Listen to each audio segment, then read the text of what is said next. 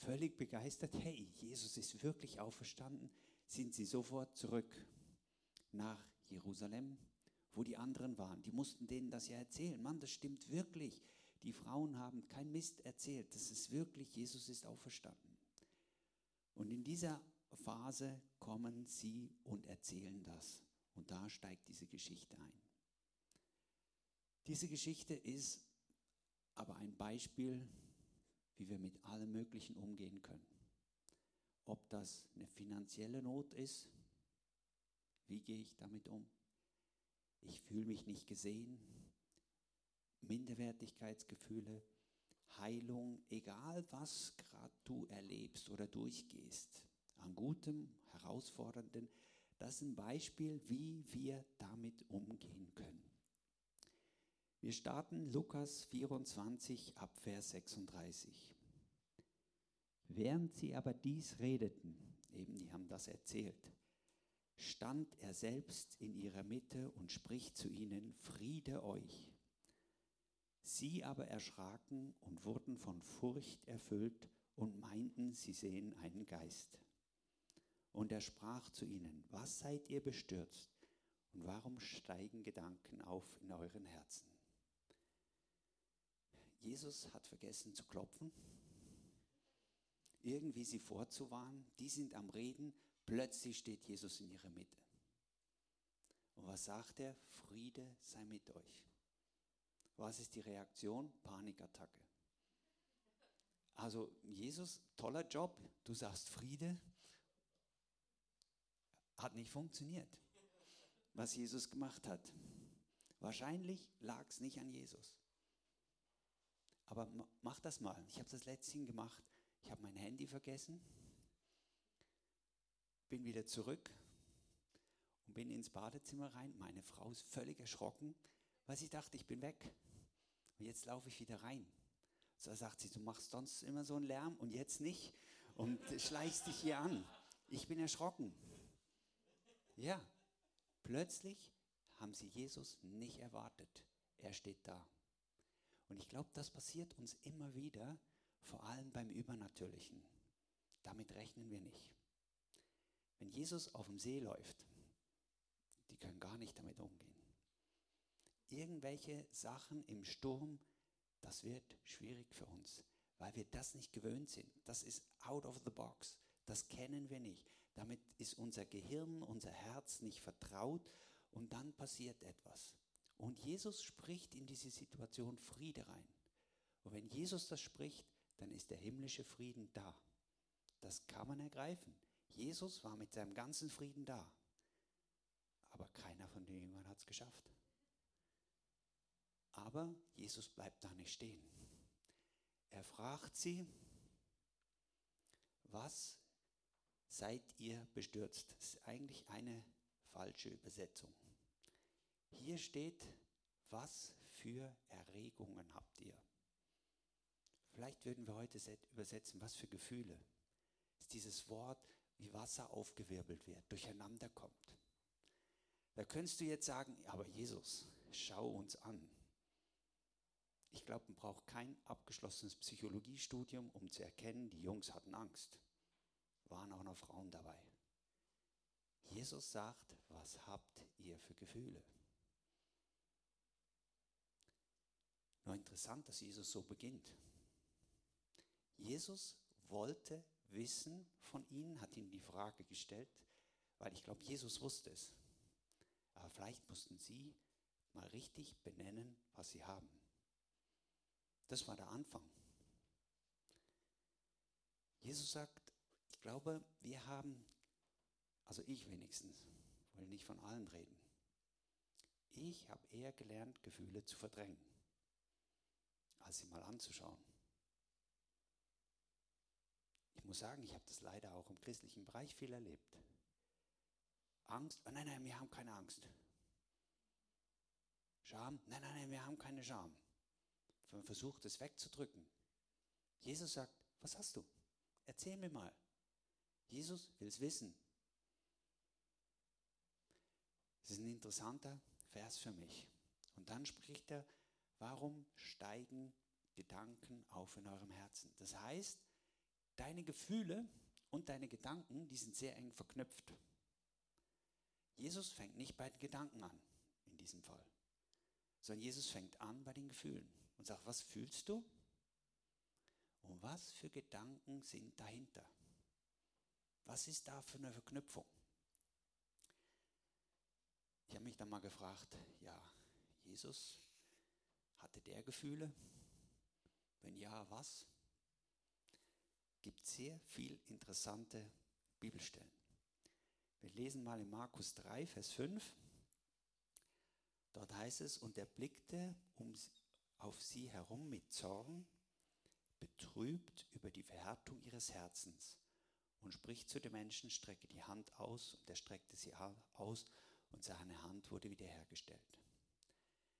Die Situation, die Pharisäer wollen Jesus bloßstellen, kritisieren, weil er am Sabbat heilt. Und wie wir unseren Jesus kennen, er lässt sich nicht limitieren, lässt sich nicht einschüchtern. Aber Jesus sagt hier, er war wütend, war zornig, aber Jesus hat nie gesündigt. Das heißt, es gibt Zorn und es ist nicht gleich falsch. Und Jesus war betrübt. Wir werden vielleicht sagen, traurig. Er war traurig, er wollte heilen, er wollte diesem Mann, der seit Jahren durch eine Hand beeinträchtigt war, dem wollte er helfen und die anderen sagen, ja, heute ist Samstag, das geht nicht. Und Jesus hat sich geärgert. Und Jesus war traurig, dass sie so eine Einstellung hatten, dass sie nicht wollten, dass Menschen geheilt und befreit werden, sondern es wichtiger war, dass der Samstag war und das geht heute nicht, anstatt, hey, wir wollen doch Menschen heilen, wir wollen doch Menschen verändert werden, frei werden, geheilt werden. Das war sein Herz, aber das hat Gefühle in Jesus ausgelöst. Und interessant, Wut ist oft ein sekundäres Gefühl. Hintendran war die Traurigkeit, die Enttäuschung über die anderen und das wurde zu Ärger. Hey, ihr verhindert oder ihr wollt das Werk Gottes blockieren. Aber Jesus kannte Ärger, Jesus kannte Traurigkeit. Gut, haben wir noch weitere Gefühle von Jesus? Ähm, wir gehen jetzt zu Markus 14, Vers 33. Und er nimmt den Petrus und Jakobus und Johannes mit sich und fing an, sehr bestürzt und geängstigt zu sein. Und er spricht zu ihnen, meine Seele ist sehr betrübt bis zum Tod, bleibt hier und wacht. Mein Jesus, das war kurz vor seiner Kreuzigung. Er wusste und er hatte bewusst seine Einstimmung, Zustimmung gegeben. Er hat gesagt, ja, ich bin bereit, für diese Menschheit zu sterben. Ich meine, der wusste genau, was auf ihn zukommt. Ich glaube, das war der heftigste Tod, den je ein Mensch erlebt hat, weil er hat die Schuld, die Krankheit, die Schmerzen von der ganzen Menschheit getragen. Das war nicht einfach ein Tod. Und der wusste, was auf ihn zukommt. Dass er erst dann ängstlich wird, ist schon sehr erstaunlich. Aber Jesus kannte Angst und Trauer auch in dieser Situation. Und das konnte er ausdrücken. Warum wussten die das? Markus Evangelium war, nimmt man heute an, von Petrus beeinflusst. Woher wussten die das? Weil Jesus ihnen es erzählt hat. Also sehen wir hier schon mal Trauer, Angst und solche Sachen. Wir machen, denken manchmal, Angst ist schlecht. Also wenn ich auf einem dreistöckigen Gebäude stehe und denke, ich könnte jetzt da runterspringen, habe ich Angst. Es ist gesunde Angst, weil das ist nicht gut. Es gibt auch eine gewisse Scham, die gesund ist. Heute angezogen. Das ist sehr gut, weil eine gewisse Scham ist auch falsch. Eine gewisse Scham ist aber auch gesund. Das heißt, ein Gefühl kommt manchmal und verschwindet manchmal. Manchmal plötzlich da, man kann es sich gar nicht erklären. Aber Jesus lehrt uns hier, dass wir unsere Gefühle beim Namen nennen sollen. Noch ein weiteres von Jesus, Markus 15, 33 bis 34. Und in der sechsten Stunde kam eine Finsternis über das ganze Land bis zur neunten Stunde. Und in der neunten Stunde schrie Jesus mit lauter Stimme, Eloi, Eloi, lema sabachthani. Was ist mein Gott, mein Gott, warum hast du mich verlassen? Hier hat sich Jesus einsam gefühlt. Und es war auch das erste Mal in seinem Leben so. Sonst war er immer in der Gegenwart Gottes. In dem Punkt, wo er die, unsere Sünde getragen hat, ist er aus dieser, aus dieser Gemeinschaft rausgefallen für uns und hat Einsamkeit, Verlassenheit gespürt. Aber Jesus konnte das sagen. Ich sagte, hey, warum hast du mich verlassen? Er war ja nicht mal schuld dran, aber hat es trotzdem gefragt. Zum Glück hatte Jesus auch gute Gefühle, bin ich sehr froh drum. Lukas 10, Vers 21 heißt es, in dieser Stunde jubelte Jesus im Geist und sprach, ich preise dich, Vater, des, Vater, Herr des Himmels und der Erde, dass du dies vor Weisen und vor Unverständigen verborgen hast und des Unmündigen offenbart hast. Also hier Freude, Jubel kennt er auch. Also ein Gefühl von Freude, von Jubel. Ich möchte euch noch kurz andere Gefühle nennen, damit wir sie mal gehört haben. Und dann gehen wir in der Geschichte weiter. Es gibt das Gefühl von Schuld, das kannte Jesus nicht, keine Schuld hatte. Vielleicht am Kreuz, ich weiß es nicht, ob er auch Schuld gefühlt hat, das kann ich euch nicht sagen. Werden wir im Himmel ein Update bekommen. Scham, kann ich mir vorstellen, dass Jesus das auch erlebt hat, weil er hing nackt am Kreuz, das ist vielleicht auch nicht so das schönste Erlebnis, zu all dem anderen dazu. Und dann gibt es vielleicht noch Verletztheit, Verletzung. Und übrigens haben die Hirnforscher herausgefunden, dass eine seelische Verletzung und eine körperliche Verletzung in unserem Kopf das gleiche auslöst. Das ist egal, ob du den Fuß brichst oder dein Herz verletzt wird. In unserem Hirn löst das gleiche aus. Jetzt, was wollen wir, was will ich euch damit sagen? Wir haben Gefühle. Mancher denkt, ich habe nicht so viele. Der andere denkt, ja, ich habe ein bisschen arg viel.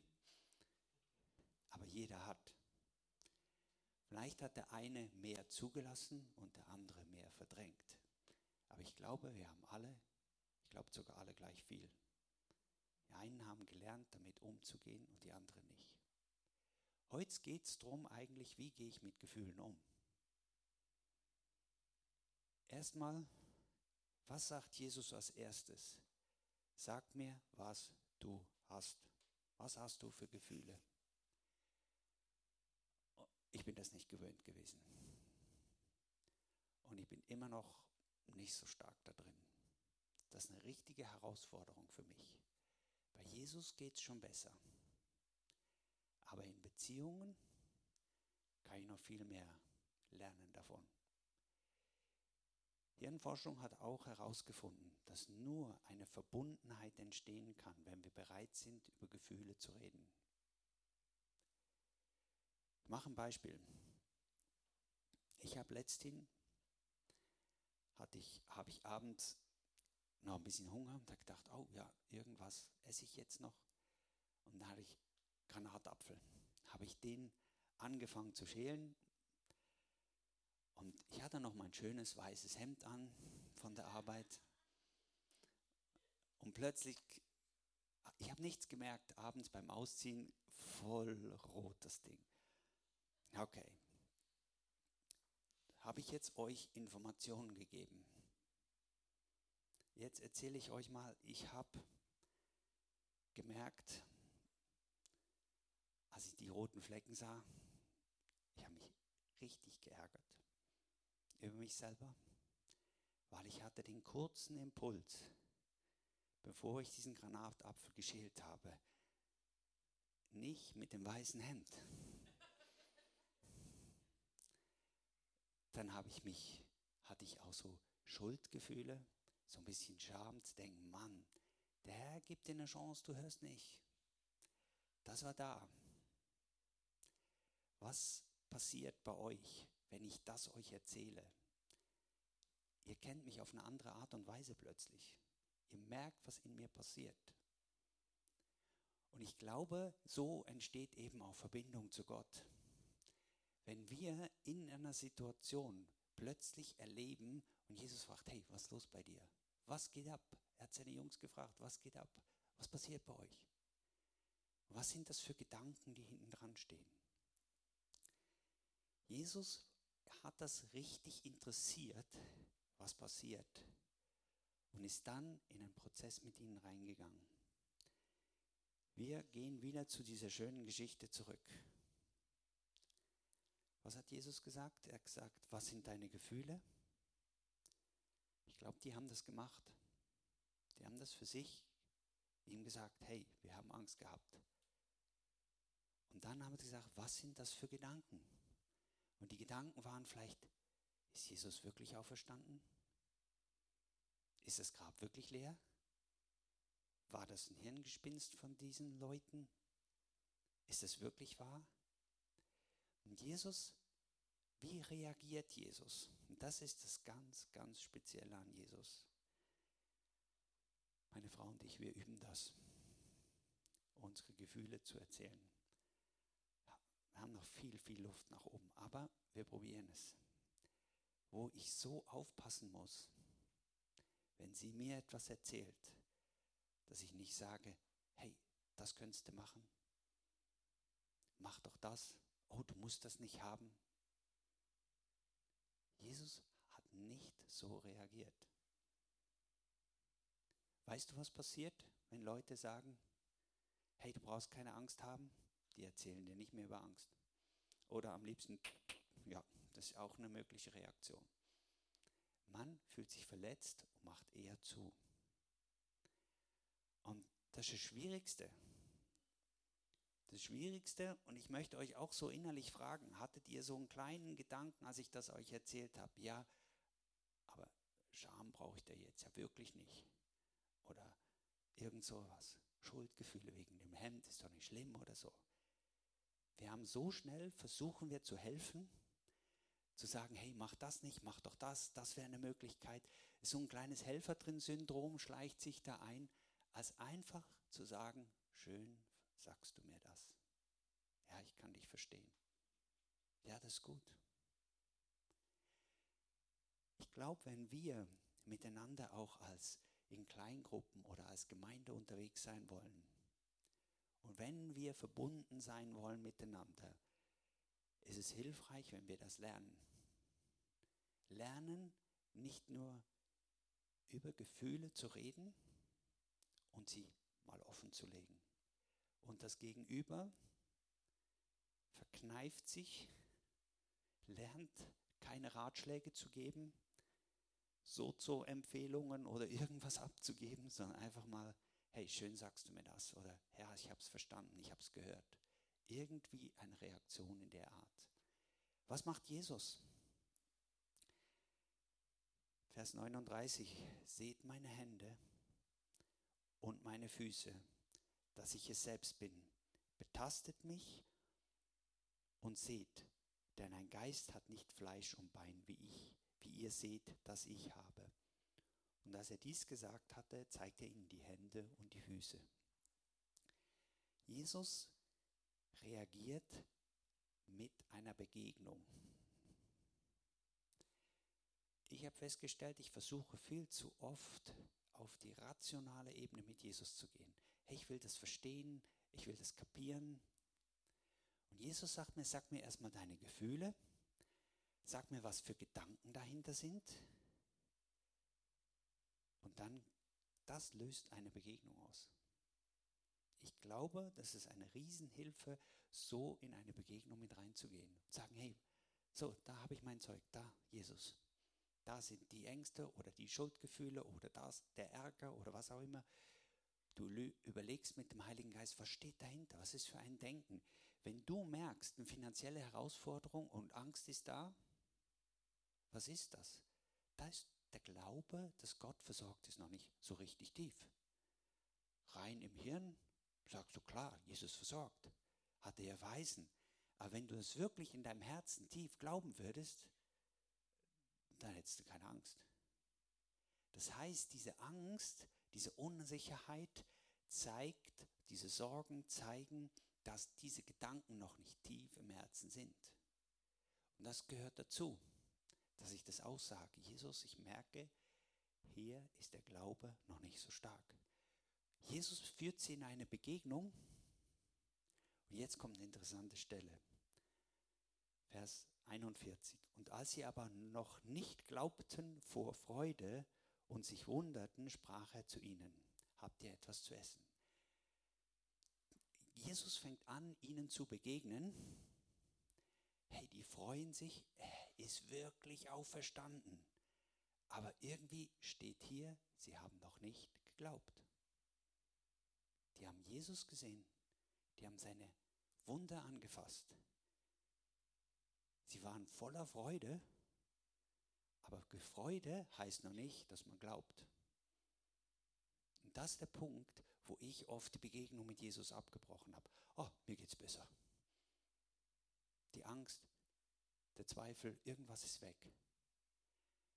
Aber Jesus hat gemerkt, die, die haben zwar was erlebt, aber Glauben ist noch nicht da. Darum legt Jesus nach und sagt, habt ihr was zu essen? Und sie reichten ihm ein Stück gebratenen Fisch und er nahm und aß vor ihnen. Das heißt, es fordert uns heraus, in dieser Begegnung zu bleiben. Ja, es hat sich was verändert, aber ich bleibe in dieser Begegnung mit Jesus. Was will er mir noch zeigen? Und er hat ihnen nicht nur gezeigt, dass er auferstanden ist, dass seine Wunden noch da sind, aber er wieder lebt, sondern hat ihnen Essen gegeben oder vor ihnen gegessen. Ich glaube, Jesus, einer von seinen Lieblingsessen war Fisch. Immer wieder Fisch gegessen. Wenn Jesus hat, Essen ist ein Zeichen von Gemeinschaft. Es war das wichtigste Zeichen von Gemeinschaft damals. Mache ich auch noch gerne. Mit Leuten essen. Und das hat Jesus gesagt, hey, ich bin auferstanden und bin da für Gemeinschaft. Schaut mir zu, ich esse.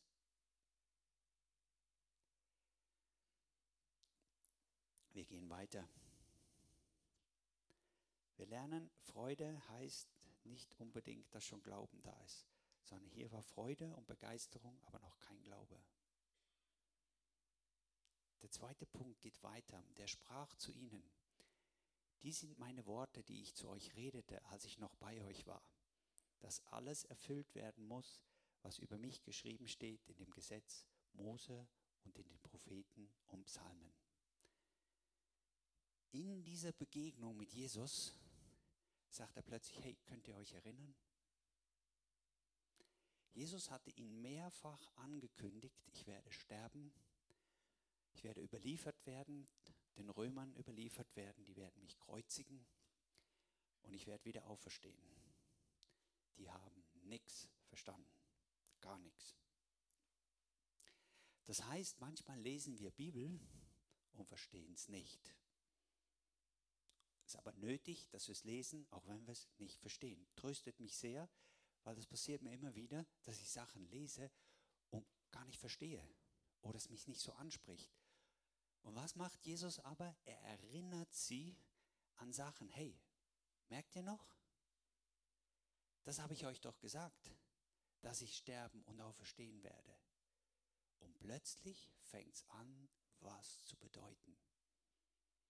Wenn du vielleicht eben, ich nehme finanzielle Herausforderung oder du fühlst dich nicht angenommen, du fühlst dich nicht gesehen, wenn Jesus in dieser Situation plötzlich dich an Verse erinnert, hey, Hast du nicht diesen Vers schon mal bekommen? Hast du nicht den schon mal gelesen?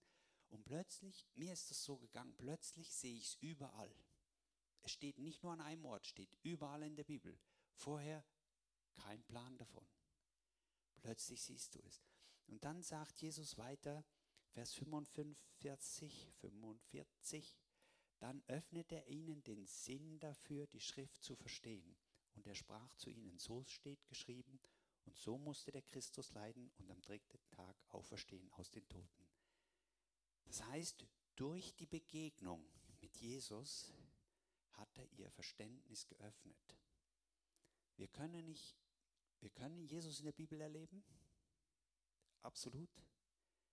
Wir können aber Jesus erleben, aber Jesus führt uns immer wieder zum Wort, zieht uns immer wieder zur Schrift und sagt, hey, das habe ich doch euch gesagt, das habe ich dir doch schon gesagt, erinnerst du dich dran? Und dann nimmt es nochmal auf. Also er holt dich aufs Alte, was du schon mal gelesen hast, aber er gibt dir auch wieder Neues, was du noch nicht gesehen hast. Und jetzt sagt er noch zu ihnen, Vers 47, und in seinem Namen Buße zur Vergebung der Sünden gepredigt werden, alle Nationen anfangend von Jerusalem. Jesus legt noch einen drauf. Stellt euch mal den Stress vor von den Jungs und Mädels, die da waren. Die haben gerade eine Riesentrauer erlebt, einen Frust, keines seinesgleichen, eine riesen Lebenskrise gehabt, weil ihr Meister gestorben ist. Jetzt steht er auf. Und er sagt mal, hey Jesus, lass uns doch mal das verkraften. Ganz ruhig, ganz ruhig, ganz langsam jetzt. Was sagt er? Hey, und für euer Job ist es, das zu predigen. Davon war vorher noch nicht die Rede. Sie haben geheilt, sie haben schon gepredigt, dass das Reich Gottes kommt. Aber dass sie jetzt der ganzen Welt seine Auferstehung predigen sollten, das war neu. Und das in dieser Situation, das ist das, was, was manchmal uns überfordert. Aber Jesus hat gerne, wenn wir überfordert werden, weil dann verlassen wir uns auf ihn und nicht mehr auf unsere Kräfte. Stell dir mal vor, da sitzen, es waren maximal 120 Leute, verunsichert, ängstlich und er sagt, hey, ihr rockt die Welt, ihr werdet der ganzen Welt das erzählen. Hey, die sind völlig überfordert und haben wieder einen Teil überhaupt nicht verstanden. Tröstet mich sehr. Er sagt, ihr sollt predigen der ganzen Welt, anfangend von Jerusalem. Die haben zehn bis elf Jahre gebraucht, bis sie das gemerkt haben, ach, das ist ja nicht nur für die Juden. Die haben am Anfang nur für die Juden gepredigt. Da steht aber relativ klar, wenn wir heute lesen, alle Nationen. Das haben die nicht geschnallt. Petrus hat wieder eine Begegnung mit Gott gebraucht, wo er eine Vision hatte, dass sie gemerkt haben, hey, das gilt ja nicht nur für uns als Juden, das gilt für die ganze Welt. Obwohl es Jesus schon ganz, ganz lang ges gesagt hat. Zehn Jahre konnten sie das schon wissen. Für Jesus kein Problem. Was möchte ich mit euch heute eigentlich? Was ist mein Ziel? Wenn wir durch irgendeine Situation, und manchmal sind das Situationen, die uns einfach stressen, weil Jesus plötzlich was anfängt und das löst in uns was aus. Und dann merke ich nicht die Tendenz, das zur Seite zu schieben, sondern sagen, hey, was löst das bei mir aus? Was sind das für Gefühle, die ich habe? Was sind das für Gedanken, die hinten dran stehen? Und mit diesem gehe ich in eine Begegnung mit Jesus. Bring ihm das. Sag, Herr, was sagst du? Was sind deine Gedanken? Was sind deine Gefühle? Was sagst du? Und ihr könnt sicher sein, Jesus hält euch keine Moralpredigt.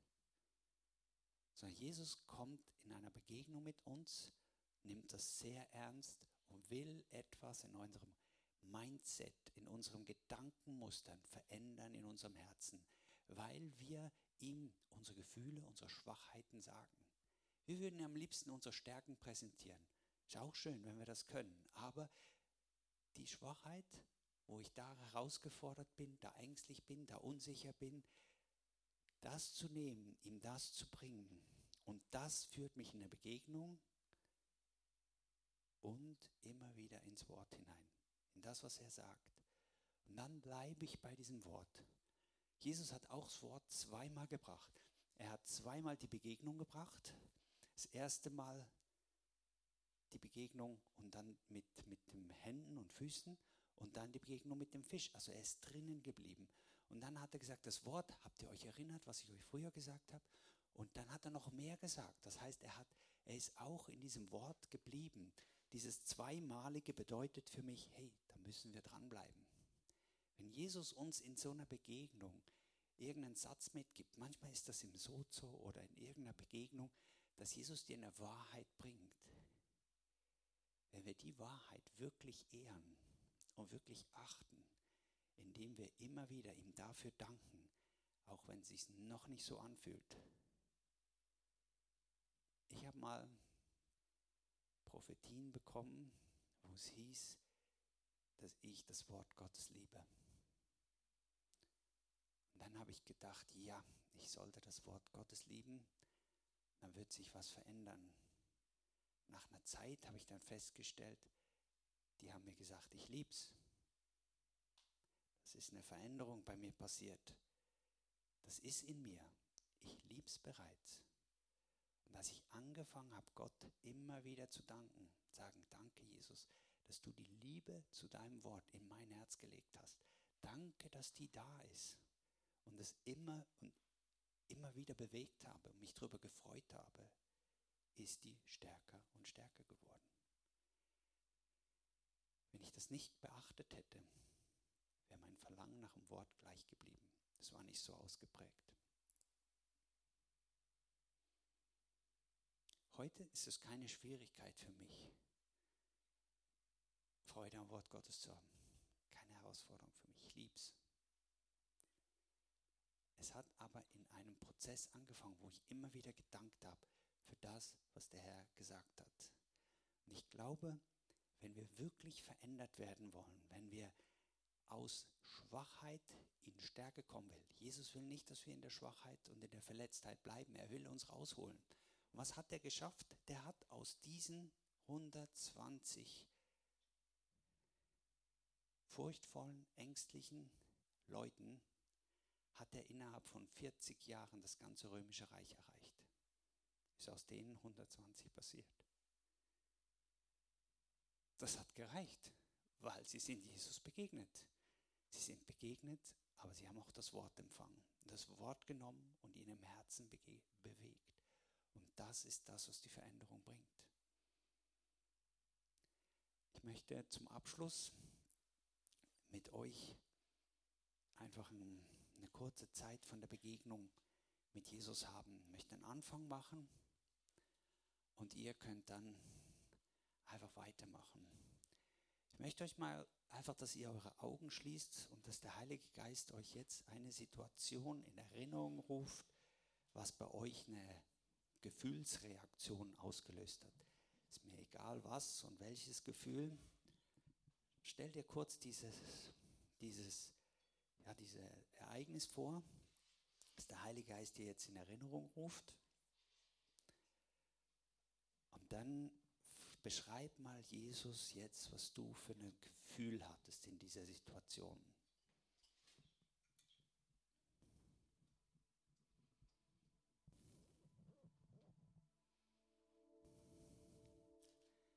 Und dann, wenn du das ihm gesagt hast, dann lass dir zeigen, was sind für Gedanken, was sind für Gedankenmuster hinten dran. Was ist da da?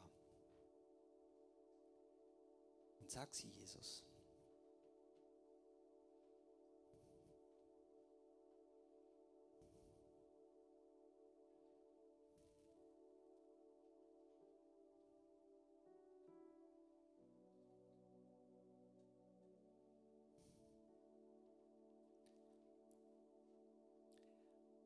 Jetzt laden wir dich ein, Jesus, Heiliger Geist, dass du kommst und uns deine Antwort gibst, das, was du dazu sagst deine Umarmung, deine Tröstung, deine Heilung, deine Veränderung. Wir laden dich ein und ich bitte dich einfach, bleib, während der Worship-Team jetzt einfach noch ein bisschen was spielt oder singt. Bleib in dieser Begegnung, schau, was Jesus dir sagt, was er tut, was er für ein Wort dir gibt, wo dran er dich erinnert.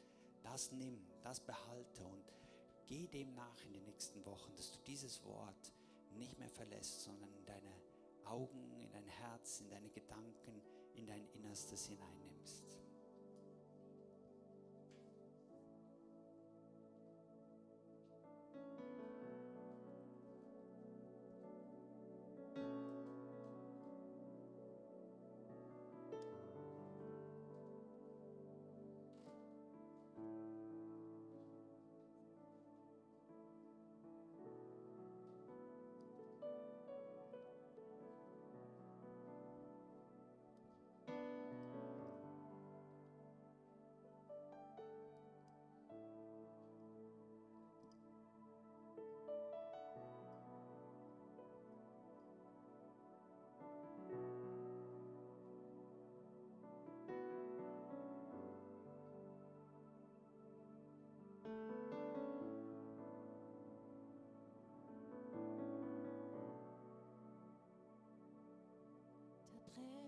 Feuer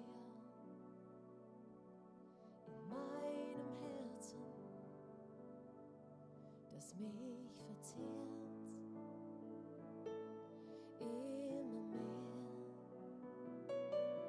Dieses Feuer ist unaufhaltsam, brennt tief in mir.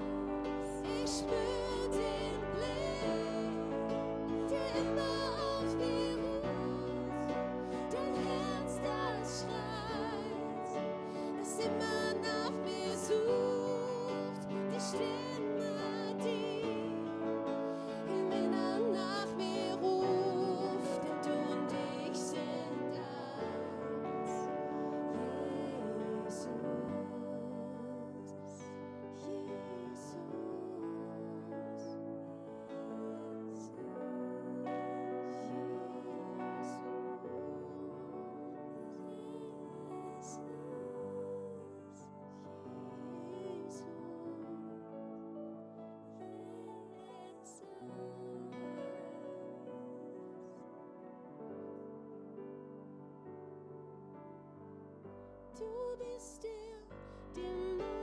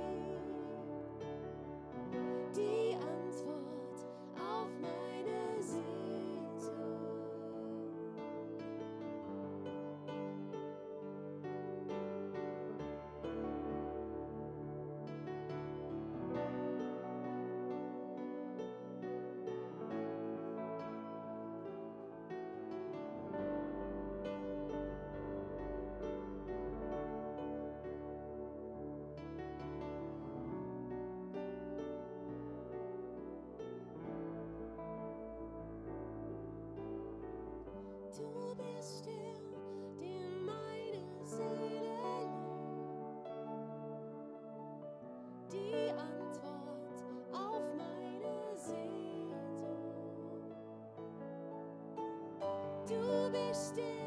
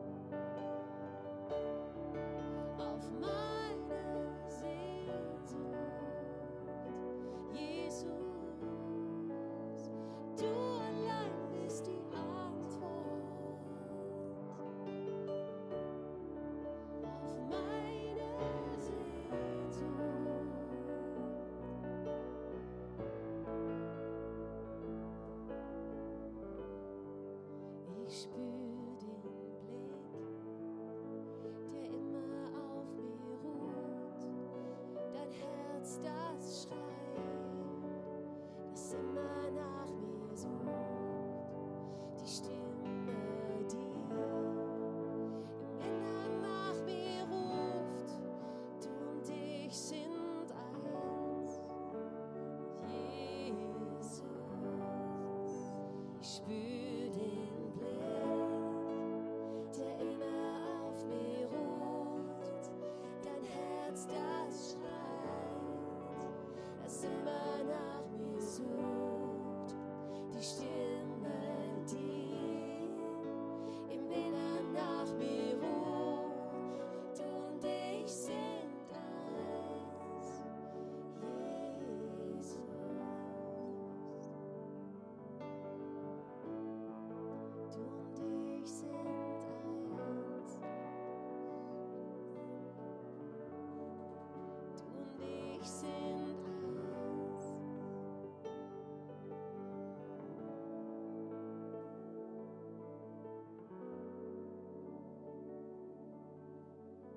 Jesus, wir wollen dir Danke sagen, dass wir eins dürfen sein mit dir, dass du uns gesucht und gefunden hast.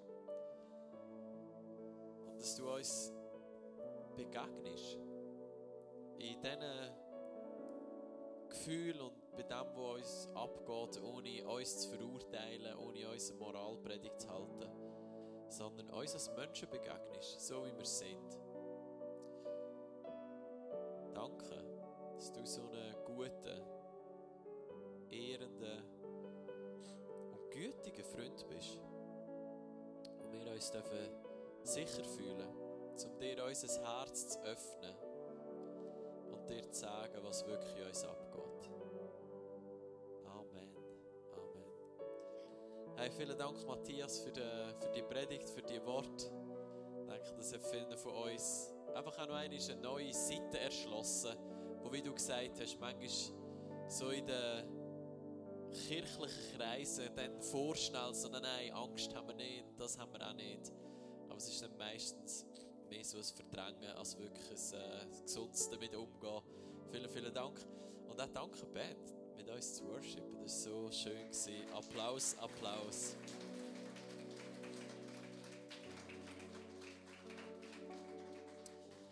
Ja, jetzt äh, ist äh, das Ministry-Team ist noch davor. Wenn du ein Gebetsanliegen hast, darfst du mega gerne zu ihnen gehen, auch mit ihnen beten. Ähm, für nächste Woche zwei Ansagen. Zum einen, nächste Woche ist das erste Mal Killenkaffee. Yeah. Also Kaffeemaschine hat schon lange.